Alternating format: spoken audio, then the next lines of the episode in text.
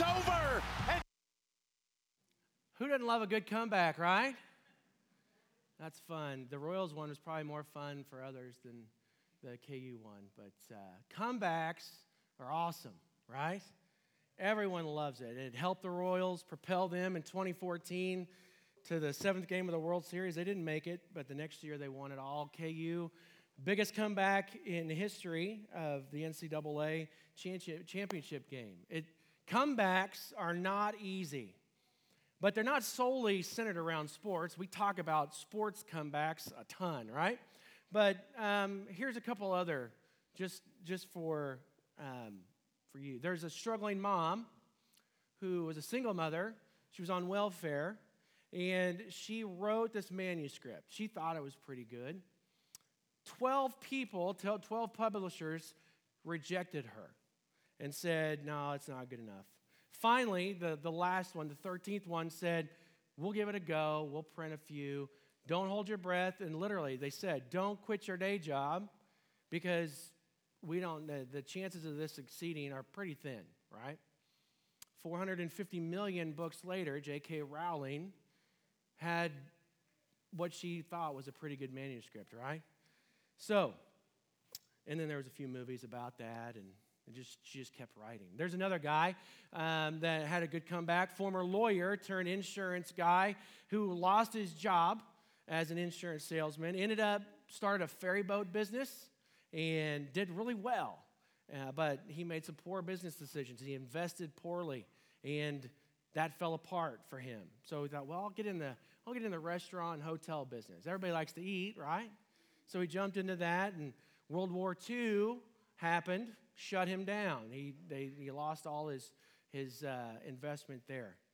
After the war, he said, I'm going to I'm to try it again. Restaurants only this time. And he had the, what he thought was a special recipe for really good food, and uh, it was turned down literally over a thousand times.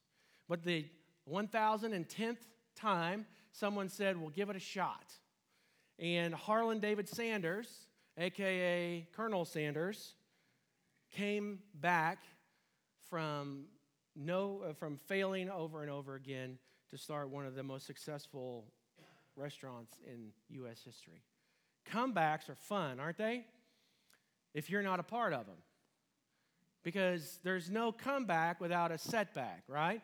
KU did all they could in the first half to get down by 15 points. They did their part, right? Absolutely. And, you know, Colonel Sanders. He, had, uh, he made poor decisions, and it happens. But staying with it, the comebacks, they all have some kind of adversity and setbacks that are involved. And today, we're celebrating the ultimate comeback in the history of the world ever. The resurrection of Jesus Christ, the most significant event in the history of mankind. Okay, think about that. A lot of cool things have happened. None more important, none more pivotal, none more significant than the resurrection of Jesus Christ. And it's been proven, it was, it was talked about in Scripture. And um, Joseph of Arimathea took him down. That's where we left on Friday night. Joseph of Arimathea came and he laid Jesus in a grave. And it was important at that time, they didn't bury people that weren't dead. So he was dead. And that's a big argument, right? There's a big, well, he wasn't really dead. He maybe was passed out, whatever, but he was dead. They, they wouldn't bury someone just because they were really injured and knew that they would end up dead. That wasn't the case. Jesus died there on that cross. And Joseph and, and his friends wrapped Jesus' body in these clothes, uh, linen uh, grave clothes, and they put spices all around him. Why? Because dead bodies don't smell good after a while. And they knew that he was dead. They rolled this massive rock in front of the tomb. They sealed it up and they walked away and they left Jesus inside because they knew that he wasn't leaving.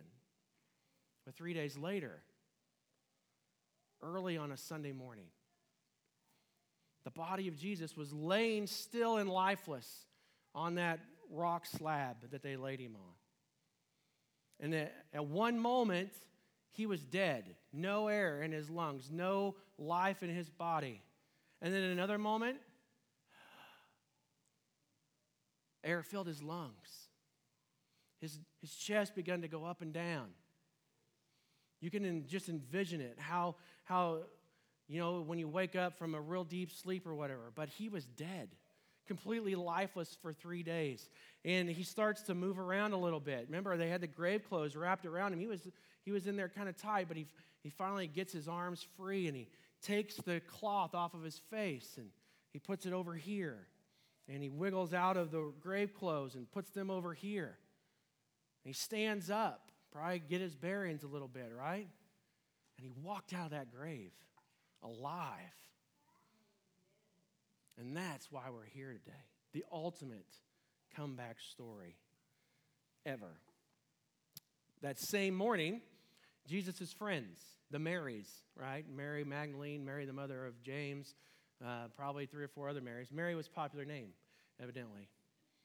And they were coming to the grave. Uh, the Sabbath had passed, and it was time they were going to restock the preservation supplies uh, around Jesus' body and try and preserve it as long as possible. And when they got there, they found no body. There were, the tomb was open, Jesus' body was gone. And so, what did they do? They ran back. The women ran back to where the disciples were staying, probably in seclusion, probably had the door locked because they were still kind of jittery. They didn't know what was really going on. And they didn't know the significance of Jesus' death just yet. And they told him, Listen, your, uh, the, the Lord is gone. They've taken his body, he's gone somewhere. And so that brings us to our scripture today. In John chapter 20, if you want to uh, take out your Bibles if you have one, or maybe your electronic device, however you receive the word. Um, uh, we'll be in John chapter 20 today. and John is writing this. John refers to himself in his account as the disciple who Jesus loved, or he calls himself the other disciple. And so, as we're reading through this, he never says, I did this or John did this. He doesn't ever talk in the third person. He just refers to himself as the other disciple or the one who Jesus loved. And so when you hear that in this passage today, that's who he's talking about. He's talking about himself because he's the one that's writing it today. So this is how the account unfolded. Early, this is uh, starting in uh, chapter 20, verse 1. Early on the first day of the week, while it was still dark, Mary Magdalene went to the tomb and saw that the stone had been removed from the entrance. So she came running to Simon Peter and the other disciple, the one Jesus loved, and he said, and she said, They've taken the Lord out of the tomb, and we don't know where they've put him. So Peter and the other disciple started for the tomb. Both were running, but the other disciple outran Peter and reached the tomb first. He bent over and looked into the strips of linen lying there and did not go in. When Simon Peter came along behind him, he went straight in the tomb. He saw the strips of linen lying there, just as well as the cloth that had been wrapped around Jesus' head. The cloth was lying in its place, separate from the linen. Finally, the other disciple who reached the tomb first also went inside.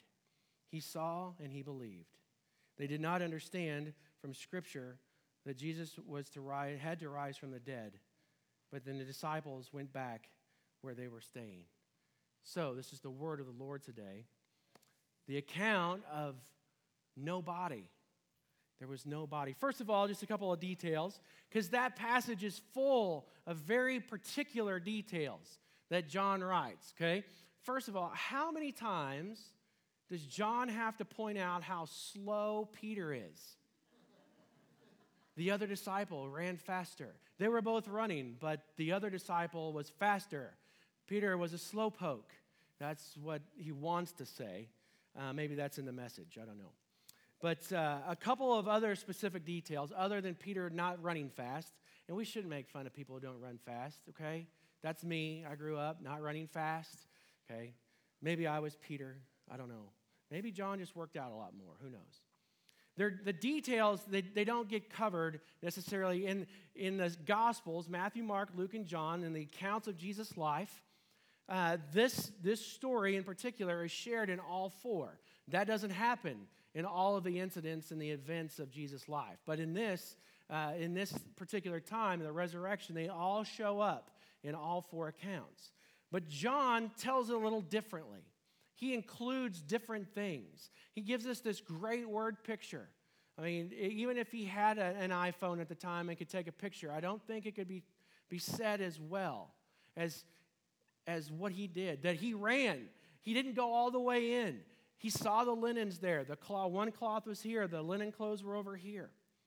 And he gives them, gives them these very minute details that, that, that tell us one thing for sure that that was an eyewitness account, that John saw it with their, his own eyes, and he wrote it down for all of us to be able to remember through his eyes.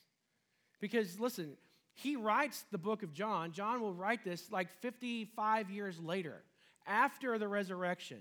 All of this had happened long before. I mean, how many of you are over the age of 50? Raise your hand.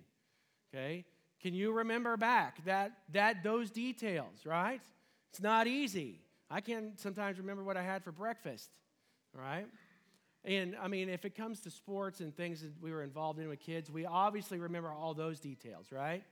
We don't ever forget those very things. But John, 55, 50, 55 years later, he remembers the facial cloth was on this side, the linen clothes were on this side. That's how deep of an imprint that made on his heart.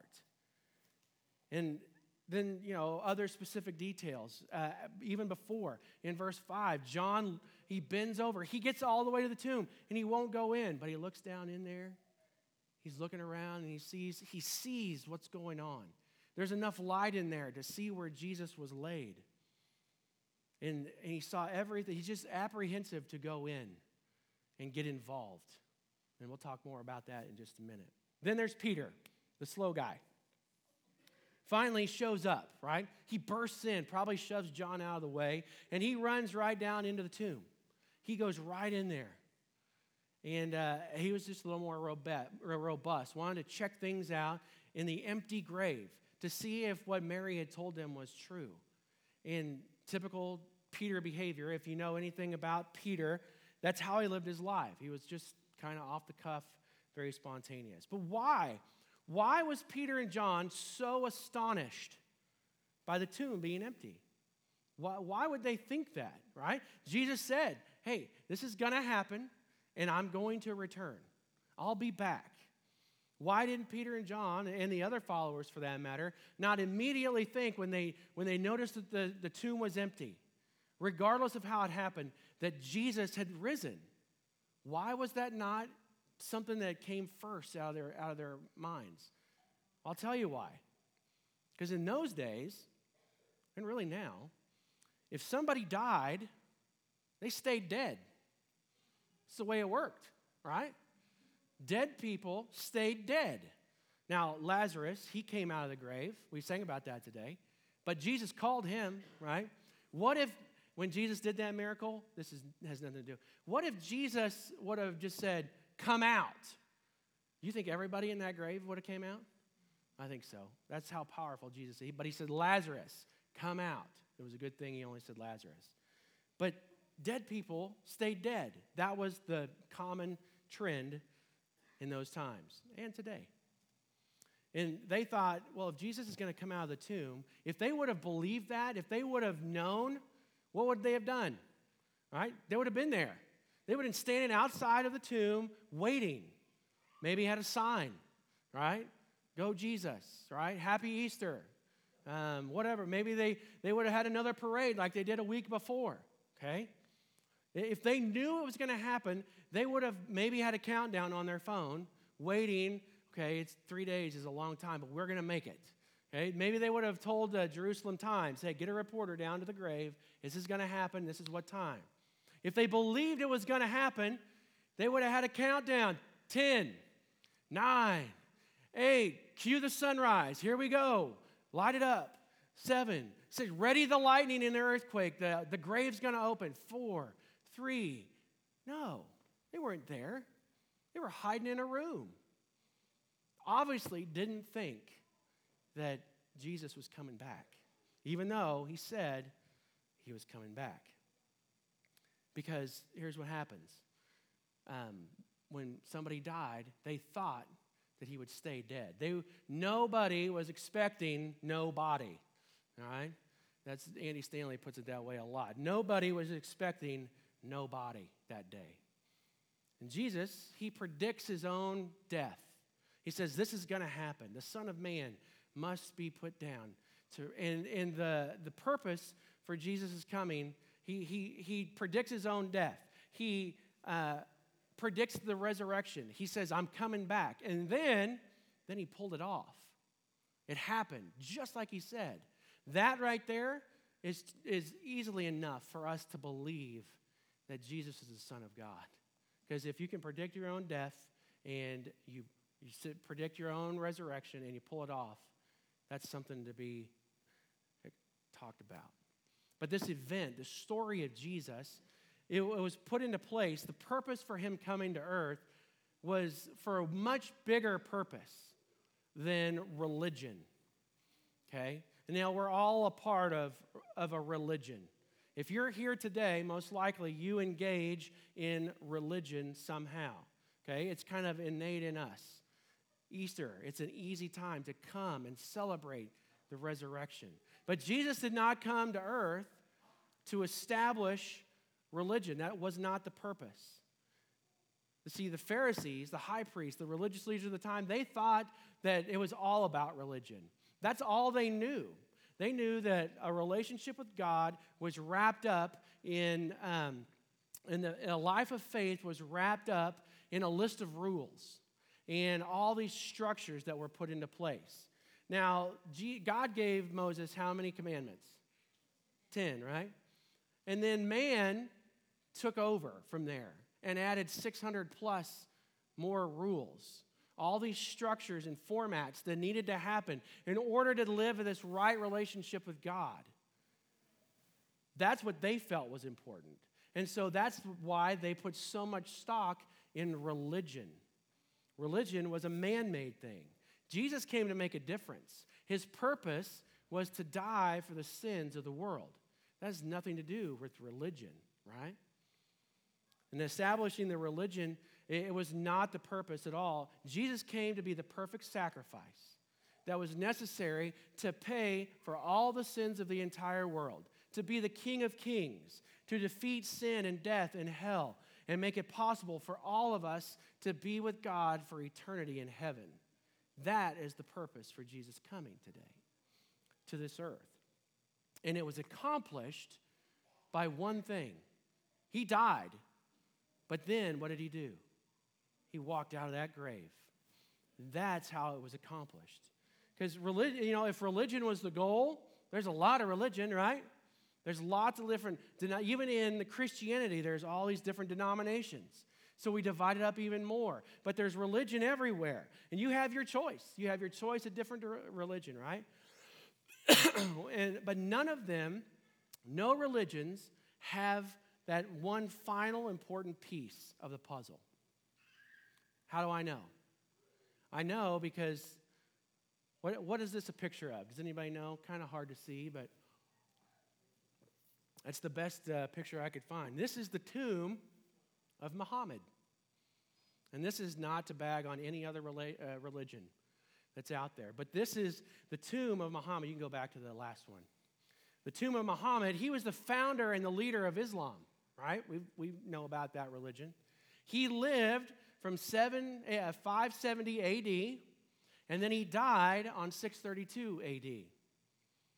And then when he died, they laid him to rest right here. And you know where he's at? Still there. Okay? What about this picture? This one right here. This is a little older. Anybody know what this one is? This is the tomb of Buddha. Okay? The, the founder of Buddhism, the leader of Buddhism. And he lived uh, from 563 BC, well before Jesus walked the earth. And he died on 483 BC. And when he died, they laid him to rest right here. And you know where he still is? He's right there, still in the tomb. All right? So you might think, okay, Pastor Paul, here's the thing. Those religious leaders, sometimes they didn't have enough power to support where they were going, and they needed a little more authority. Um, so, what about this? What about this next picture? We'll, we'll kind of transition from religion to uh, this next picture is, is a picture of King Louis XIV, his tomb. Great king of France, right? He ruled for 72 years, and under his reign, France became a, a European power. And he lived from 1638 AD, and he died in 1715 AD. A strong ruler, powerful. And when they laid him to rest in this tomb, where is he at now? He's still there. Those tombs are all real. They all represent great people that did great things, that meant well for all mankind. And they all died. They all stayed right in that grave. You can find them. They have an address, a physical address, just like you do at your house. And they all represented something very significant, but they're all still there. One more picture for you. You may know what this is? Presumably, and most people agree, that if you go to Israel, if you go to Jerusalem, this is where they laid Jesus in the tomb. And I'm sure there's been all kinds of things uh, built around it and such, but when you go to Israel, you can go in there. And you know what you'll find?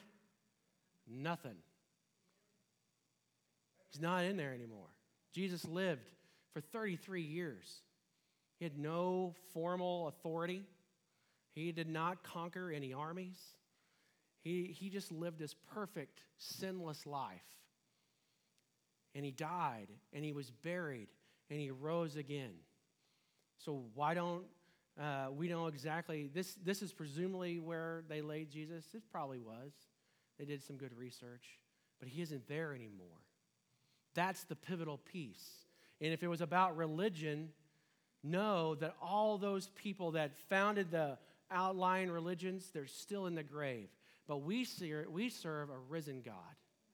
Amen? Absolutely. That's the message of Easter. That is the purpose of resurrection. And Christ died for our sins. That's what Paul says. Christ died for our sins, and he was buried, and then he rose again on the third day. The grave was defeated, and hell and death for sin and sin were overcome forever. Jesus' purpose was not to establish religion or to follow a set of specific rules, it was to focus on a relationship, a relationship with your Heavenly Father. Jesus spent the, all of his time in ministry rearranging the way that people viewed a relationship with God. We've spent the last five, six weeks talking about that very thing and how we can shape our lives to be more like Him and what the kingdom of heaven looks like here on earth. And Jesus spent his three years of ministry showing people that it's not the way that you once learned. It's, a, it's all about a relationship and ha- with God and how that relationship with God impacts our relationships with others, with each other. It's a, it was a massive shift from the rules of religion, the structure that bound people up to just fitting in this little box that they had to check. And as long as they did it just right, they were good. And it didn't matter how they treated other people. A life, uh, Jesus came to show a life of relationship with the living God and what that looks like here on earth. So, as we start to wrap up a little bit, I just want to touch on one more thing. Our scripture passage today, we read in John chapter 20 and verse 5 and 6 that there's two different approaches that, that happened to coming to the grave, right? There's Peter's approach, there's John's approach, right? John, he ran fast to the tomb, faster than Peter, right? We just don't want to forget that part, right? But when he waited, but then he waited. He got there first. He comes to the door of the tomb and he didn't go in. I wonder why. You wonder why? I have no idea. You know, maybe, maybe it was just an awe of the moment. Maybe he was scared a little bit of what might happen if he went in. You know, maybe he was just out of breath from the run. That's possible too. We don't know. And then there's Peter. The, the Peter approach was he ran slower than John, okay? But when he got there, he shoved John aside and went barreling right in, didn't he? And he was ready to explore what he had heard. And obviously, because he was not as fast as John, he had time to think about what he would do when he got to the tomb. And he went right in. Why do you think that was? I, I mean, I have no idea. You know, um, that, that, that really was just Peter's personality off the cuff, spontaneous, dive head first into whatever, and, you know, consider the consequences later, right? He's the one to chop the ear off the soldier in the Garden of Gethsemane. He was pretty spontaneous and impulsive. But when it comes to our faith, you and me, our faith in, in Jesus and how we live that out, these two approaches sum us up pretty well. There's, there's two kinds of people here today um, that, that we're talking about in these approaches. One is this maybe you've had a faith experience in your past. Uh, you maybe you grew up in the church. Maybe you uh, you know all the answers. You've read all the Bible stories. You you know the the knowledge part of what's in the Holy Scriptures. Okay, but you walked away for some reason, and maybe you know maybe you walked away because of religion, right? You, you get caught up in religion, all the legalistic junk that, that follows religion around sometimes, all the judgment that happens sometimes in the middle of religion. Maybe you walked away because of a person that claims to be a Jesus follower. They, they deeply hurt you, they betrayed you, uh, they failed you in their spiritual leadership, which is understandable, right? Maybe you walked away simply because you just didn't feel like uh, you could ever be you know, good enough for, for uh, this relationship with God, to what it means to be a Jesus follower, right? So that's one way of, of life right there. That's something that we've possibly all experienced in some way, shape, or form. And then, and then there's another, there's another group of people. Maybe you're hearing the good news of the gospel for the very first time today. The fact that God the Father sent his son Jesus for God so loved the world that he gave his only son. And to be a sacrifice for our sins and to die in my place, in my place, and in yours. And to, he, he came to complete this payment for victory over sin. And, and Jesus rose from the dead. And that is the reason that we're here today. And that's maybe the first time you're hearing that, okay? Regardless, regardless of your faith experience, what, regardless of what you've been through and who's been through it with you. Okay? Your, your faith exposure could be a lot like John's, right? You're right there, right there on the edge, right? You're just not quite ready. Right? You're looking in and seeing what's going on. You're seeing the details unfold in front of you but you're just not quite ready to, to jump in with both feet, to wholeheartedly enter into a relationship with Jesus. Maybe you're just apprehensive because you think that the life of Jesus can offer, it seems really too good to be true. And you might just be waiting, possibly, for an invitation to go ahead and follow Jesus. Or maybe you're like Peter. You're gung ho, right? Jumping in. You're running in to the gospel and you're grabbing people by the shirt and dragging them along with you, right? And, and that's good. We need those kind of folk, right? And you're willing to show your excitement about what faith in Jesus is to you. And so the key is, and, and here's the deal the key is that you go in, that eventually you enter in. John chapter 20, verse 8, right there at the end. Finally, the other disciple who had reached the tomb first also went inside. He saw and he believed. So think about who's writing this. This is John's account. The disciple who Jesus loved, the fastest disciple out there. And, and he got to the tomb first. He took it all in. And this is how he, if he was just talking to you and me, because he is, I mean, this is for us to read. And he doesn't talk about it in the first person, but this, if it was just a conversation, it would be like this Finally, I reached the tomb. I beat Peter.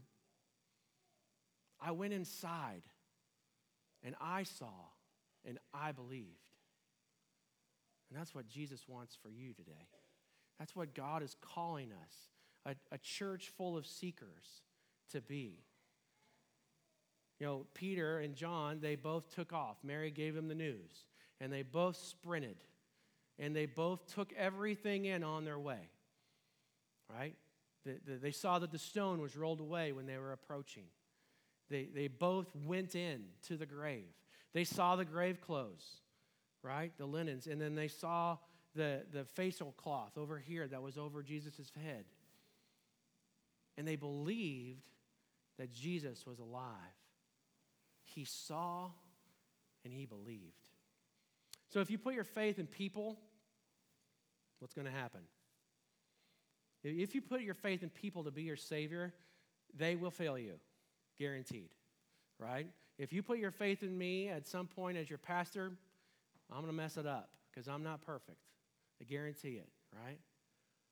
They, they, uh, the, those people will fail you, and then they'll die and they will stay dead, right?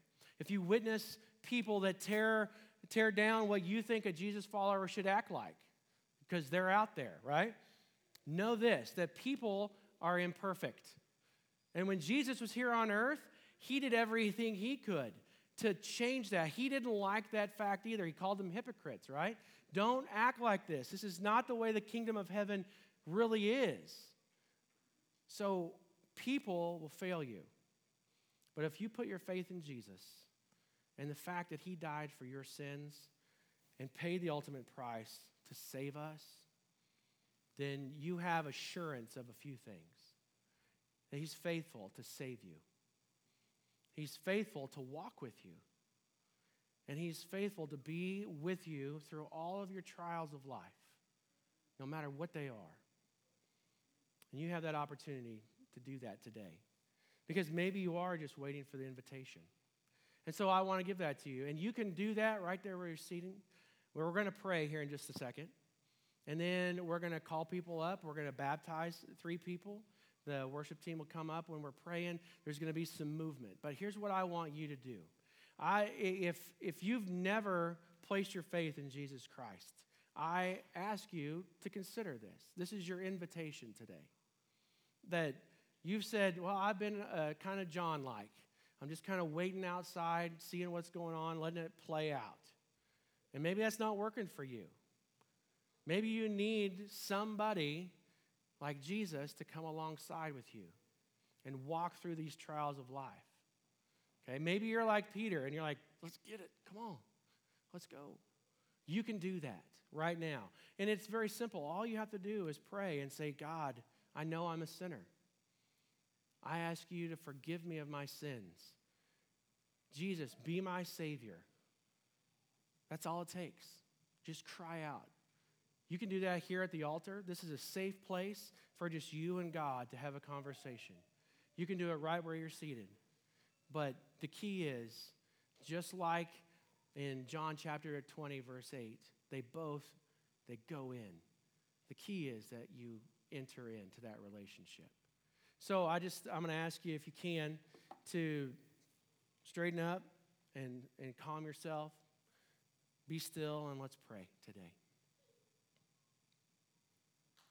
Father God, it's humbling to stand here in your presence today knowing the weight of and the magnitude of this day and the sig- most significant event that's ever happened in your son Jesus raising from the dead. And Father, I just know that there's those here today within the sound of my voice that need you. Maybe they need to come back. Maybe they've had a hard life, but they know exactly what's going on. And they know that you are the one that can fill that void in their life. I just pray that they do that today. I pray that you make the burden on their heart, the Holy Spirit will impress on them such a heaviness that they need that peace, that that's what they do. And they enter in. Although it may be like John, the, the fact is that, they, that he, is, he goes in. He saw, he believed. But most importantly, he entered into that relationship. And that's what we want from, from you, God, is a relationship with you, that we seek you daily in all that we do.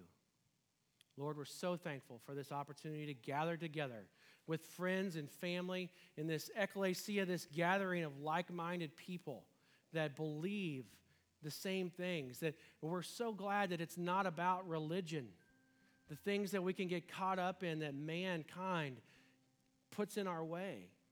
But you've made it so simple for us that we believe on the Lord Jesus Christ and you will be saved through faith, by faith, through grace that you extend to us. Lord, we love you. We're so excited for the impact that you've made on our lives. In Jesus' precious name, amen. Amen. Well, today